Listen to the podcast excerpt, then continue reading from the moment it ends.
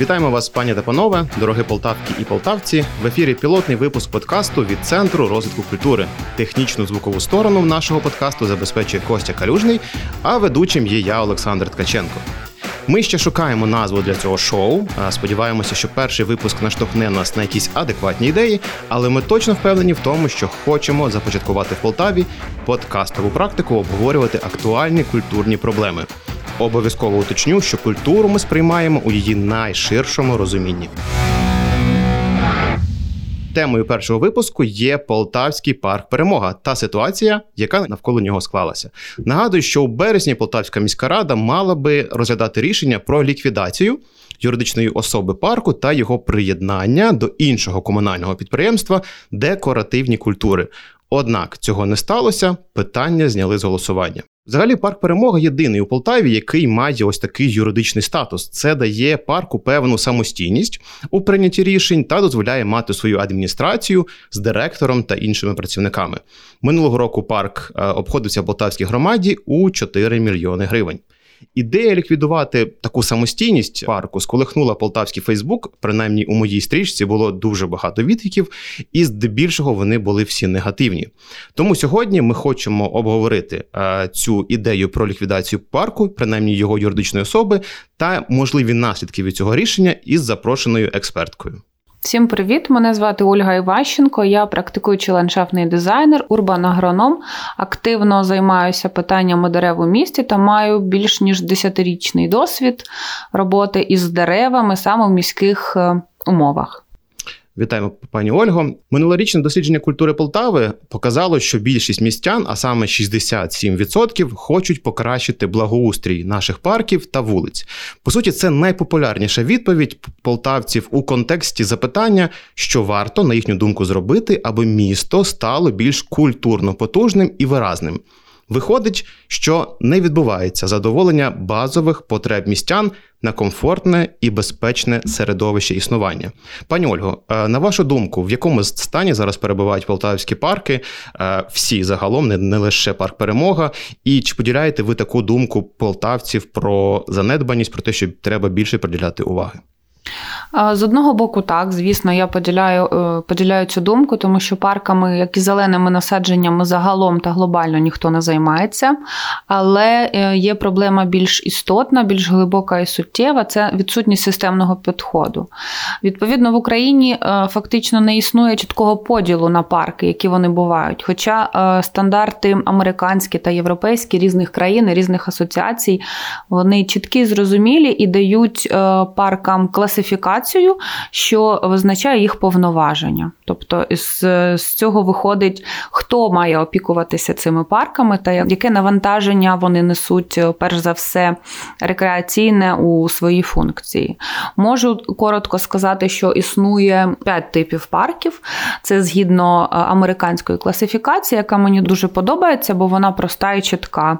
Це міні-парки, сусідні парки, е, парки так називаємо громадські, парки спеціального призначення та відкриті землі.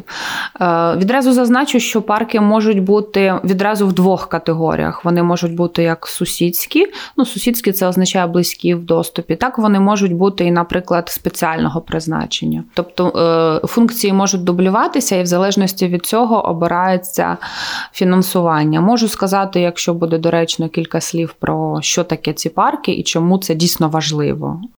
Міні-парки це такі спеціальні парки, яких майже немає в е, Полтаві. Це означає, що вони призначені для відпочинку е, і обслуговування дуже обмеженої кількості людей. Це, як правило, парк, е, в який ви можете вийти з собакою прогулятися, або можете просто побігати чи зробити якісь легкі вправи, або провести час із дітьми. Як правило, в цих парках вони невеликі за розміром, і вони призначені для людей, які живуть в радіусі пів кілометра кілометра. Тобто це парк в одній хвилині або в двох хвилинах від вашого дому.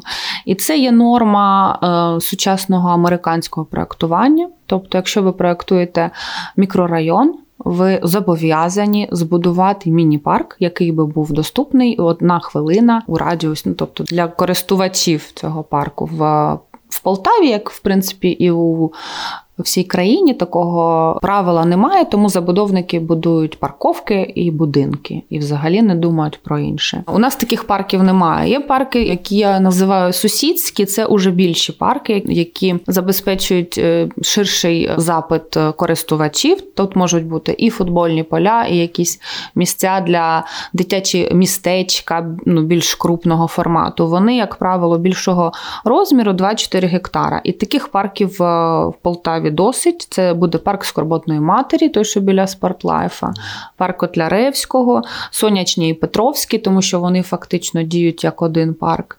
Це парк біля стадіона Ворскла і Павленківський парк. Тобто це такі типові парки, куди, в принципі, виходять прогулятися люди для того, щоб прогулятися. Тобто в них немає більш ніякого ніякого навантаження. І от ми підходимо до нашого ну, до, до парків спеціального призначення або так названих парків е, важливих для громади, тобто ком'юніті парки. Вони, як правило, більші. І це ті парки, куди люди їдуть з, інших районів. Тобто з вони конкретною вже метою. Так, з конкретною метою. Тобто, як правило, це природні якісь е, парки. У нас це буде дендропарк студентський парк та прирічковий парк. Тобто три парки, всі вони знаходяться в занедбаному стані, і, в принципі, ніхто там ніякого, ніяких вливань туди не робить і не робить нічого, щоб вживити туди життя. І парки спеціального призначення це будуть парки культури відпочинку, там, де розміщені атракціони. Це е, парк перемога як такий, тому що він є парк культури та відпочинку. І це парки при стадіонах. У нас, е, на жаль, немає такого прям е, окремо такої фасіліті е, при стадіонах. Але світова практика робить, як правило. Тобто при стадіонах є велика зона, де є спортивні майданчики для дітей, де є майданчики для е, занять спортом, і це досить такі специфічні. І е, останнє це такі території вільні. Це означає, що це пустирі, які теоретично можуть стати колись парком. Ну, тобто, які на майбутнє можуть бути парком. І ситуація склалася склалася така, що від нерозуміння призначення кожного конкретного парку ми не можемо рухатися далі, і ми не можемо покращувати їх умови, тому що ми не розуміємо, що там може бути. Хто опікується цими парками різними в світі? Тобто це якась одна, е, один департамент, можливо, одна якась комунальна муніципальна установа, е, чи ну тобто, яке розмежування який приклад найкращий?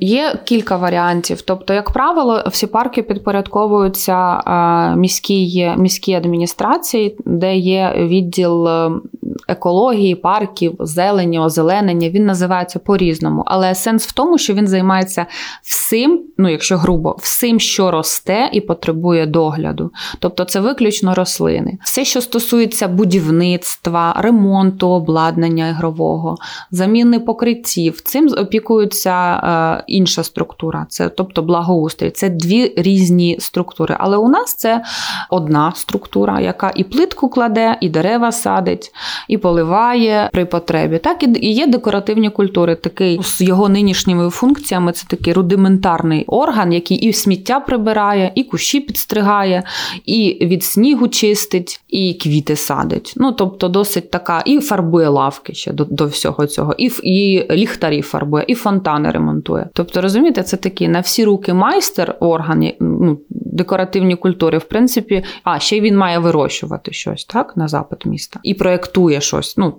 проєктує, маю на увазі клумби, він розплановує. Тобто це такий дуже багато повноважень, як на одну ефективну комунальну установу. Це забагато функцій покладено на одну комунальну установу, як на мій погляд. Що що стосується е, парку перемога, тако, такого як парк культури і відпочинку, це автоматично означає комерційну діяльність, тобто вони отримують кошти за е, оренду цих атракціонів, за продаж квитків. Тобто, це не може бути парк в структурі декоративних культур тому що це різні, якби взагалі різні функції. У такого парка має бути своя адміністрація і свій бюджет. В ідеалі вони мають стояти окремо взагалі від, е, від декоративних культур і окремо від культури. Але я не впевнена, що на законодавчому рівні це можливо технічно, щоб парк був. Хоча я думаю, що його можна виділити в окрему таку якби одиницю, вивести, щоб він був напряму підпорядковувався міській раді, оскільки він е, отримує кошти там за оренду оренду, так, за, за квитки, то він має заробляти на своє утримання. Якщо не заробляє, тоді це якби можуть бути дотації із міського бюджету. І в складі цього парку буде тоді вже дві, е, два відділи, скажімо так. Перший, який опікується зелень і все, що зелене, другий, який опікується е, культурою від комерційною частиною, назвемо і так. І третій відділ, який би опікувався капітальними ремонтами, але це якраз може бути все-таки юрисдикція ЖКХ, як е, пряма його функція. Тому, на мою думку, приєднувати парк перемога до декоративних культур, е, які, яким не вистачає бюджету взагалі, це просто шлях е, в нікуди і вісім кроків назад.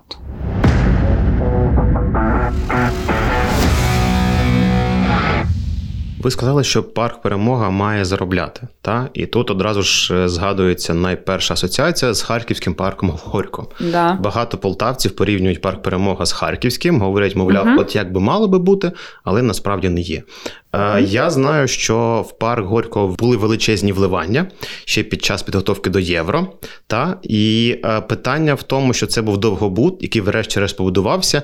І можливо, знаєте, чи зараз парк Горького заробляє, чи все ж таки він висить на харківському міському бюджеті і все одно потребує. Тобто, наскільки реально таким паркам, як парк Перемога, парк Горького, заробляти, чи можливо просто це є одне із надходжень, але зовсім не основне, як просто додаткове. А тепер трошки сухих цифр про парк Горького, які дуже люблять ставити в приклад. Парк Горького був побудований в 2011 році, і на нього був взятий кредит у розмірі 7,5 мільйонів євро міською радою. Тобто він коштував налогоплатникам Харкова 7,5 мільйонів євро на те, щоб його побудувати. На сьогоднішній день цей кредит ще не виплачений. Відповідно, е, я продивилася бюджет Харкова на благоустрій та озеленення. Передбачено на обслуговування, реконструкцію парків, скверів, е, влаштування газонів і квітників тра-та-та 702 мільйона гривень. Із них 200, не із них, а окремо е, трансфер на фінансування парку Горького 271 мільйон гривень. Уявіть, тобто Харків витрачає на свої парки 1 мільярд гривень. Ну а полтавський міський бюджет всього 3,5 мільярди гривень. Це так би мовити для порівняння. Полтавський бюджет так 3,5 мільярди гривень. Але я розумію, що порівнювати місто мільйонник Харків із Полтавою, в якої 284 тисячі населення, некоректно. Тому е, я почала думати, давайте порівняємо коректно, так? І знайшла е, прекрасне місто Вінниця. У якому населення 370 тисяч, це на ну, фактично на 30% плюс-мінус більше, ніж Полтава, і у якого річний бюджет 4 мільярди 594 мільйона гривень, тобто 4,5 то також на 30% більше, тобто абсолютно цифри, які можуть корелювати між собою. Причому Вінниця на е, обслуговування і благоустрій населених пунктів витрачає 488 мільйонів гривень. Із них окремим траншем е, вливають в статутний капітал Вінниця Зеленбуд е, мільйон 400 гривень. Я так розумію, це на покупку якоїсь техніки. А тепер давайте порівняємо бюджет е, Полтави на благоустрій. Так? Тобто це близько 25 мільйонів на декоративні культури. І є от такий е, недопроект, я називаю, офіційно називається Програма реконструкції благоустрою та впорядкування парків, скверів, бульварів та інших зелених зон Полтавської громади на 21-25 роки. Я цю програму називаю за все хороше. Вона така, знаєте, вона ні про що конкретно, вона просто за все хороше. От якісь там є цифри на якісь парки, незрозуміло, що означає капітальний ремонт парку, що чи стосується це зелених насаджень, чи це вкотре буде перекладена плитка. І на порівняння ця програма 343 мільйона гривень на 5 років, тобто на рік 31 мільйон. Порівняйте з Вінницею, яка витрачає на рік 488 мільйонів на рік. Тобто це різниця в 10 разів, при тому, що е, знову ж таки корелюють повністю цифри і по населенню. Ну, Ми приблизно як Вінниця, по по тому по зароблянню коштів Полтава приблизно як Вінниця. Але ми бачимо, що розподіл коштів абсолютно ну, різний в рази, тобто в 10 разів різниця на утримання зелених насаджень між Полтавою і Вінницею. Ну, Для мене ці цифри досить красномовні про те, що щось просто політика на сьогоднішній день міської ради Полтави така, що вони не зацікавлені в підтриманні та розвитку зелених насаджень. Хоча в цій самій програмі, якщо читати вступ до неї, то там дуже багато говориться про те, що Полтавська міська рада визнає важливість і актуальність е, зеленої політики. Але також вивчаючи цей документ, що мені впало в очі, по суті, е, будь-яка міська цільова програма має бути таким собі стратегічним документом та на найближчі там 5 чи 3 роки. В нашому випадку цієї програми на 5 років. Але дійсно список заходів дуже такий однотипний, він не деталізований. І коли там вказується певна певна стаття витрат, то якби деталізації прорахунку я за цими числами не спостерігаю, бо, наприклад, в вартість одних робіть 5 мільйонів, інших 8, 3, тобто абсолютно цілі числа, де немає навіть там сотих, десятих, це говорить про те, що от як ви вважаєте, про що це говорить взагалі? Як ви оцінюєте цю програму, і якою би вона можливо мала би бути, що би в ній мало би бути зафіксоване на противагу тому, що ми маємо зараз? Е, з програмою є певні проблеми, і е, відсутність деталізації якраз одна із таких проблем. Скажу відразу, що е, в поняття капітальний ремонт можна заховати все, що завгодно: від ремонту лавок до перекладання плитки, до фарбування ліхтарів до заміни ламп в ліхтарях. Тобто, це все можна заховати в поняття капітальний ремонт. Але я абсолютно точно знаю, що поняття капітальний ремонт передбачає відновлення зелених насаджень до 10% їхньої загальної кількості. Тобто, якщо ми говоримо, що на капітальний ремонт е, скверу, там якогось чи парку закладено 5 мільйонів гривень, то це означає, що тільки 500 тисяч з них може бути використано на рослини. Все інше це таке, знаєте, лав, лавки пофарбувати на 5 мільйонів гривень. На мою думку, це некоректно при ситуації, яка є з парками та зеленими насадженнями в Полтаві. Отак, от розкидатися е, коштами на ремонт плитки, а не на відновлення зелених насаджень. Є два варіанти, ну як мінімум, два варіанти вирішення різноманітних проблем. Тобто, ми можемо виділяти кошти, е, розподіляти між всіма охочими, так би мовити, між всіма парками, або можливо сфокусуватися щороку на певній кількості, так би мовити, зробити їх повністю, щоб вони сяяли. Там, наприклад, як той самий парк Горького в Харкові. Як ви вважаєте? Тобто, прихильником є якоїсь цих стратегій ви є? Чи варто було би нам фокусуватися на якихось окремих парках, чи можливо е, просто треба збільшити? Збільшити фінансування загалом і щороку виділяти на всі парки стільки, скільки їм необхідно. Моя думка така, що е, створювати вау-ефект при відсутності елементарної комфорту для жителів Левади не варто. Тобто, давайте будемо оцінювати ситуацію з точки зору користувачів цих просторів, е, з точки зору тих, хто платить податки в цьому місті. Відповідно, якщо я живу на Леваді, чи якщо я живу на мікрорайоні там Садовий, новому, так, які всі е, намагаються казати, що він класний, де немає фактично скверу, немає парку, де немає де погуляти з дитиною, де немає де там людям похилого віку, чи тим, які тимчасово перебувають там обмеженою з обмеженою рухливостю, вони не мають фактично доступу до зелених насаджень. Я б вирішувала в першу чергу питання нагальні жителів. А потім би думала про вау-ефект, а що ж про нас подумають гості, які прийдуть в наше місто. Тому що так це виглядає, знаєте, як стіни е, брудні, а ми їх так пофарбували яскравою фарбою, щоб тільки відвернути увагу від того, що навколо все розвалено.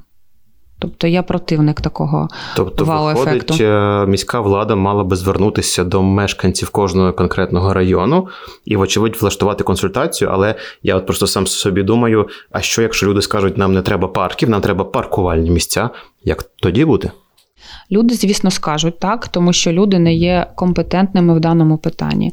Що стосується до е, створення парків чи відновлення зелених зон, має бути така посада в місті як е, ландшафтний архітектор, тобто той, хто займається саме е, зеленими насадженнями. Бо є архітектор, який видає там всілякі дозволи і робить якусь роботу пов'язану з, з будинками, але він взагалі ніяк не виконує роботу пов'язану з парками.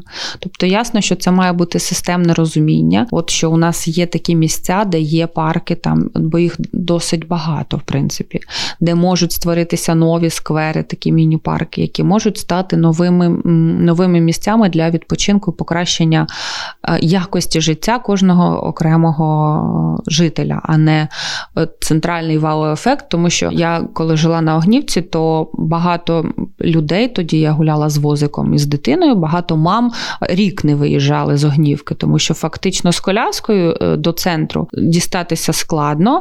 Маршрутку коляску завести нереально майже, тому що вона забита. А в кого немає автотранспорту, то вони гуляли виключно по своєму району. І ну, як на мене, це дискримінація, і такого не має бути. Що в центрі ми зробимо показовий там парк чи перемога, чи це буде корпусний сад для гостей.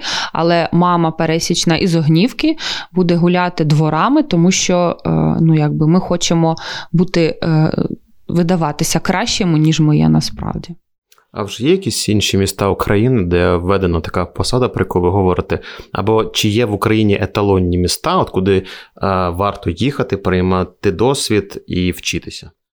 Ну, еталонними я б їх не назвала, але є міста е, піонери, будемо називати їх так, які е, сепарували озеленення від е, ЖКХ, які намагаються діяти ну якби окремо, відділити відповідальність і працюють над цим. Це Дніпро, яке зробило свій департамент зелених насаджень, парків, здається, так. Це Львів, які створили в них там теж департамент екології та озеленення та благоустрою. Якось так. Є Вінниця, яка також створила департамент е, благоустрою. Тобто міста потихеньку ці е, департаменти створюють, але сказати, ну ясно, що не все ідеально, тому що дуже багато дуже багато стереотипів і дуже мало фахівців, які дійсно в цій темі розбираються, тому що ландшафтне будівництво в місті в умовах міста це така складна дисципліна, яка дуже багато на собі поєднує і зав'язує.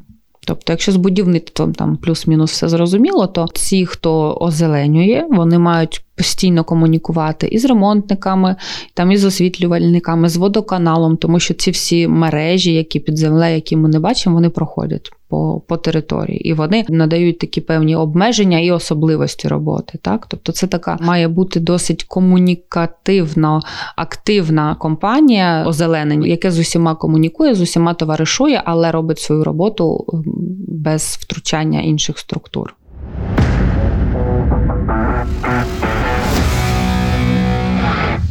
Давайте повернемося до парку Перемога. Е, до тої ситуації, що сталося, і взагалі, е, розмірковуючи над причинами, чому врешті е, певну частину громади, активної громади, Фейсбук громади, збурила ця ідея. Я думаю, те, що протягом двох останніх років все ж таки та адміністрація парку Перемога, яка була, вона більш активно комунікувала, вона більш активна в своїх діях була. Я зараз пригадую, що там було встановлено і нову спортивну станцію, і влаштовано мотузковий парк парк і встановлена оця ротонда, чи як вона правильно е, називається. Тобто, нібито були якісь зрушені, е, зрушення, висаджували квіти, причому разом з мешканцями. Тобто була якась активізація е, громади, і нібито парк розвивався. І тепер тоді ляп таке рішення, що парк, принаймні його юридичну особу, варто ліквідувати. Як ви оцінюєте ті останні події в парку останніх двох років? Що це було? Це була системна праця, це була спорадична якась ситуація. Тобто, чого було більше плюсів, мінусів, чи це був шлях спроб і помилок?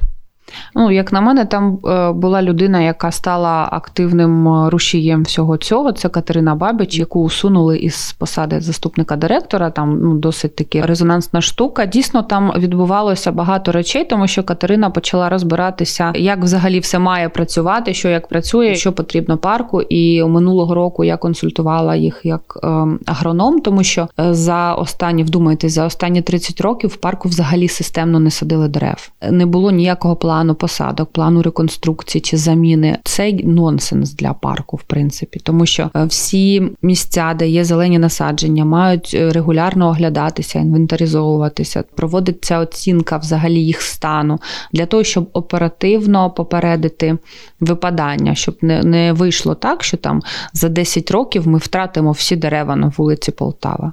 Хоча це звучить досить апокаліптично, але зараз це наша нова реальність, тому що всі дерева дійшли дійшли до своєї вікової межі, вони просто масово гинуть. А посадок нових е, відбуваються такі поодинокі випадки, які е, не можуть компенсувати того всього. Повертаючись до парку Перемога, моя думка, що минулого року там почався намітився в будь-якому випадку активний активний якийсь розвиток, тому що був зроблений е, проект реконструкції парку Перемога, який там його не видали повністю парку. Тобто там якась така незрозуміла була схема, коли і проект ніби є, але його немає, і коли посадки мали б бути, але їх немає. От минулого року вони почались. І минулого року да, показала дійсно, що громада не готова, тому що відновили автотранс, відновили центральну клумбу із багаторічників. Це перша клумба е, муніципальна в е, місті Полтава, яка не потребує заміни кожного року.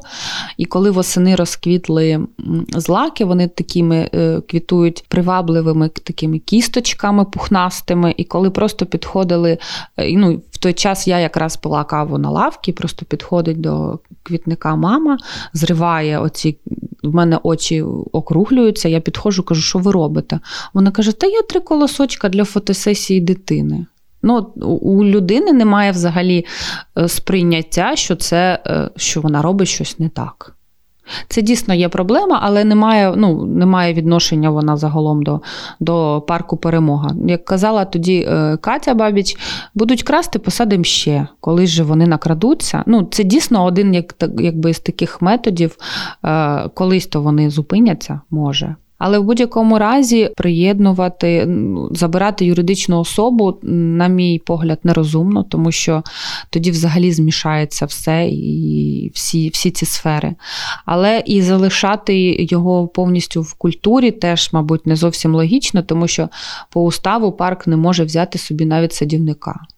Це теж якби не дуже логічно. На мою думку, е, міська рада має повноваження, щоб виділити цей парк окремо, надати юридичній особі там внести зміни до статуту і дійсно створити два різні е, напрямки в одному парку. Одне б яке переймалося там зеленими насадженнями, і інше, яке б переймалося комерційною складовою, там атракціонами, орендою і іншими всякими штуками.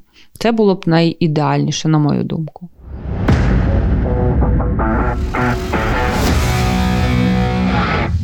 Побутує твердження, що Полтава це зелене місто. Е, як ви би його прокоментували? Чи вірите ви в нього?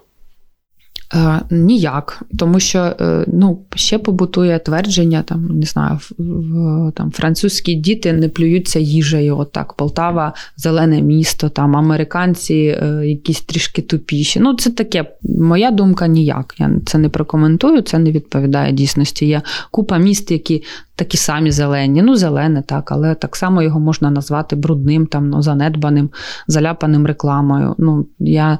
Це може бути брендом міста, але не в тій ситуації, яка склалася зараз, коли щороку у нас насаджень стає менше, менше, менше, менше. Я розумію, Дубай зараз буде зелене місто, бо вони там цей свій парк е, мільярдний щороку розширюють. І це видно. В них так називаємо плюсовий коефіцієнт озеленення. Тобто зелених площ стає більше, а у нас він мінусовий, від'ємний коефіцієнт. Тобто, коли зелені стає все менше і менше в перерахунку там на душу населення. Хоча не впевнена, що хтось в Полтаві навіть рахував цей коефіцієнт.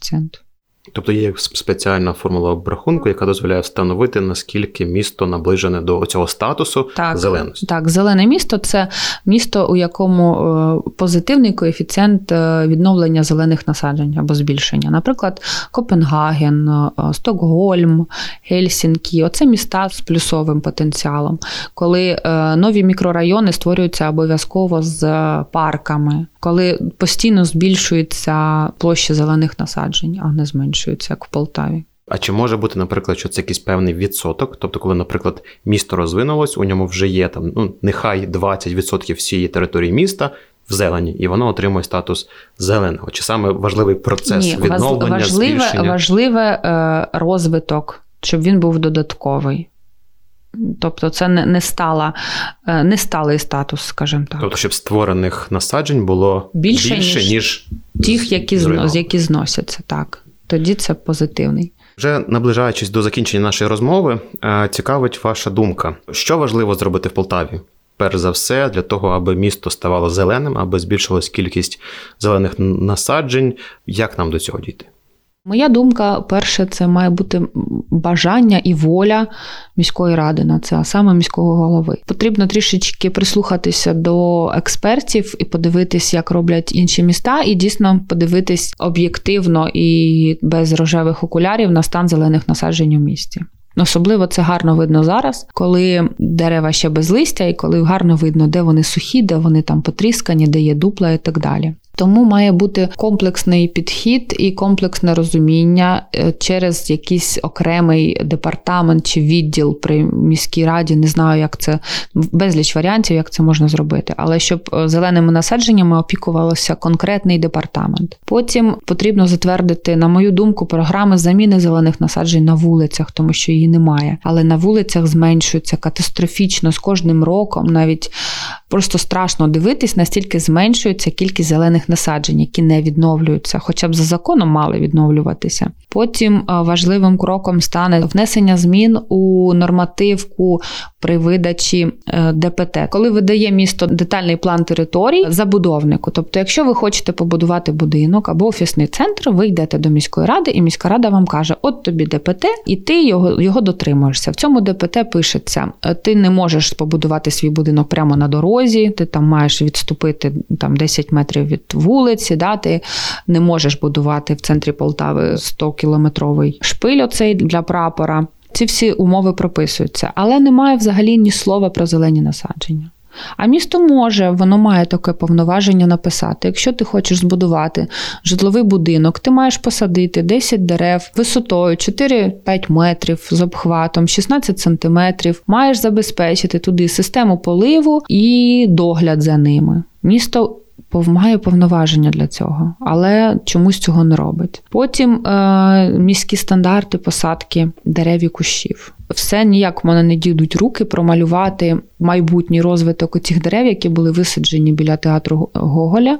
Там є е, дерева, вони дійсно всі велико за розмір, ну як то кажуть, за розмір п'ятірочка, так а за якість е, двієчка, тому що е, можна чітко промалювати, як будуть виглядати ці дерева через 10 років, і ви побачите, що доведеться зрізувати гілки вже великого діаметру, бо вони будуть елементарно шкрябати по обличчю тих, хто проходить по цій по цій вулиці. Гілки ростуть і вони провисають під своєю вагою. Це до 10-15 градусів може бути нахил. Тобто, якщо вона зараз стоїть вверх, то з віком вона е, опуститься там до 15 градусів. Їх зріжуть. На місці буде зріз, дупло і привіт старість. Якось так. Тобто, садячи отакого, отакої якості дерева, ми відразу розуміємо, що ми зменшимо термін експлуатації цих зелених насаджень там на 20-30 років. Це досить суттєво для для міста. Міняти дерева кожні там 30 років, чи 60 років, чи може 70 вони простоять. У такі моменти їх не має бути, і місто теж має повноваження врегулювати це, регламентувати, які саме дерева, де на конкретно в якій частині міста мають бути висаджені. Якщо ви хочете в себе в дворі посадити е, заморську там сакуру, чи павловнію, чи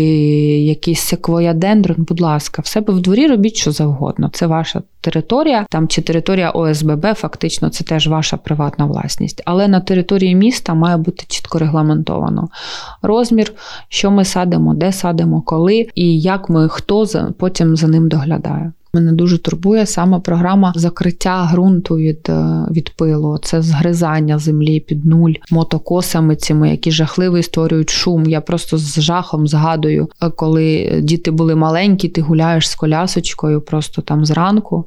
І коли приходять косарники і починаються це вже в єдиному парку, який в тебе є на Огнівці, це там парк воїнів-інтернаціоналістів, іде покос. І тобі просто ніде гуляти. Сонце жарить, а тобі ніде гуляти з дитиною тому що там дуже ну, вони вони косять, там є шум, а, або гуляєш дворами. Тобто от такі речі по відновленню зелених, е, зеленого покриву, тому що зелені насадження це ж не тільки дерева, це ще кущі, це ще трави, які грають досить велику роль у біологічному різноманітті і взагалі в екологічній складовій міста. Тому що в травах зимують багато личинок гарних, ну будемо називати їх так, позитивних комашок, які там поїдають оцю тлю, яка пожирає липу. Тобто усвідомити, що всі процеси зав'язані і досить прогнозовані. Тобто, це не те, що е, якісь речі, які відбуваються зненацька. Ні, це речі, які ти абсолютно можеш прогнозувати. Якщо ти під липою посадиш траву, в якій поселиться сонечко, яке поїдає цютлю, відповідно, за якийсь період часу це сонечка, будуть поїдати більше тлі, більше і більше. Популяція сонечок через те, що їсти е, ну, шведський стіл 24 години буде збільшуватися. Популяція тлі буде зменшуватись, відповідно, липа буде здоровіша. І від цього виграють під фінал, виграють люди. Але це така, розумієте, цепочка очевидна для фахівців, але не дуже очевидна для користувачів, і тим більше для політиків і для будівельників. Ну, тобто такі речі, які дуже легко превентивно не створювати собі проблем. Але цього не відбувається. Тому перший пункт все-таки буде створення департаменту, який розуміє оці всі зв'язки і взаємозв'язки е, між собою. Ви згадали про ефект, який очевидний фахівцю, але не завжди очевидний користувачу. Але все ж таки, яка користь, е, який ефект від такого озеленення може бути для пересічних містян, тобто як комунікувати з людьми, якими меседжами їм пояснювати, е, чому взагалі це потрібно для міста? Можливо, просто було б легше все засадити бруківкою чи зробити асфальт і не перейматися через ці зелені зони. Є купа досліджень, які говорять про те, що е, більш зелене середовище сприяють нормалізації там психологічних ефектів. Це стало дуже актуально. оцей будемо говорити посткоронавірусний світ коли ми всі були закриті в себе в будинках, і єдиним місцем, куди ми там могли пройти там на прогулянку чи на на пробіжку, це був парк, який є поруч. Але якщо ти е, не маєш автомобіля, то парк, який є поруч, для тебе недоступний повністю. Тому перше, це звісно покращення якості та умов життя. Ну, Це можна порівняти із асфальтованими дорогами, порівняно до е, неасфальтованих, там, до закритої каналізації, яка з'явилась теж не так далеко в цивілізованому світі. Так, Це такі блага, які впливають на загальний рівень. Звісно, ну, якщо ви спитаєте, чи можна жити без них, в Бруківці можна, так живуть мільйони людей по всьому світу насправді в мегаполісах взагалі без зелені, особливо в Африці, де взагалі немає ну, зелені, як так, як так, вони якось живуть і все у них нормально. Ну вони так вважають, що все в них нормально.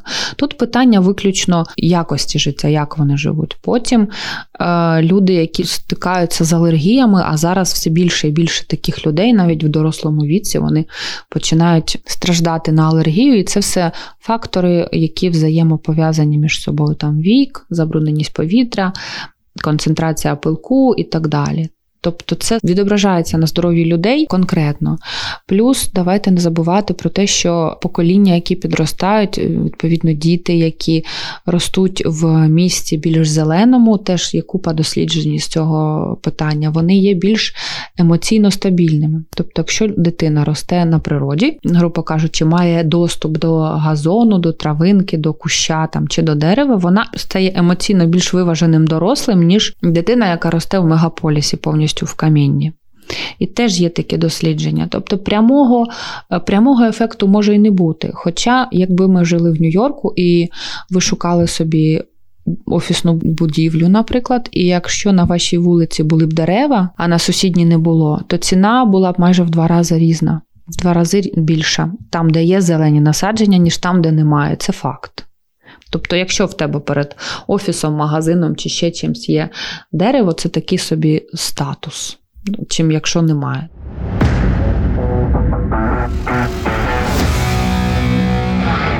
І вже зовсім на закінчення. Порадьте, будь ласка, що залежить від кожного з нас, від пересічного полтавця, що в наших силах, що ми можемо робити для того, аби наші міста ставали більш зелені. В наших силах, мабуть, диктувати владі, міським радам та депутатам вимоги свої, що ми хочемо жити в більш зеленому просторі.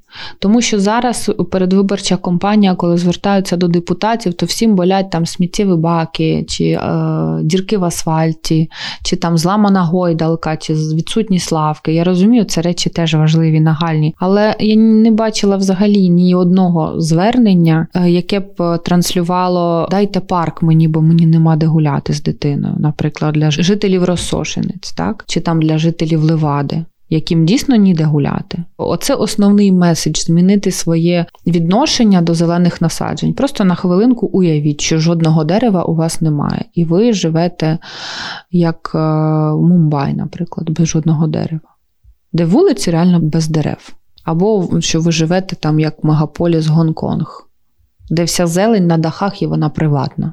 Коли ви ступаєте, ви гуляєте цілий день по місту, і ви бачите зелень тільки е, в спеціально відведених парках. Чи хотілося б вам так жити?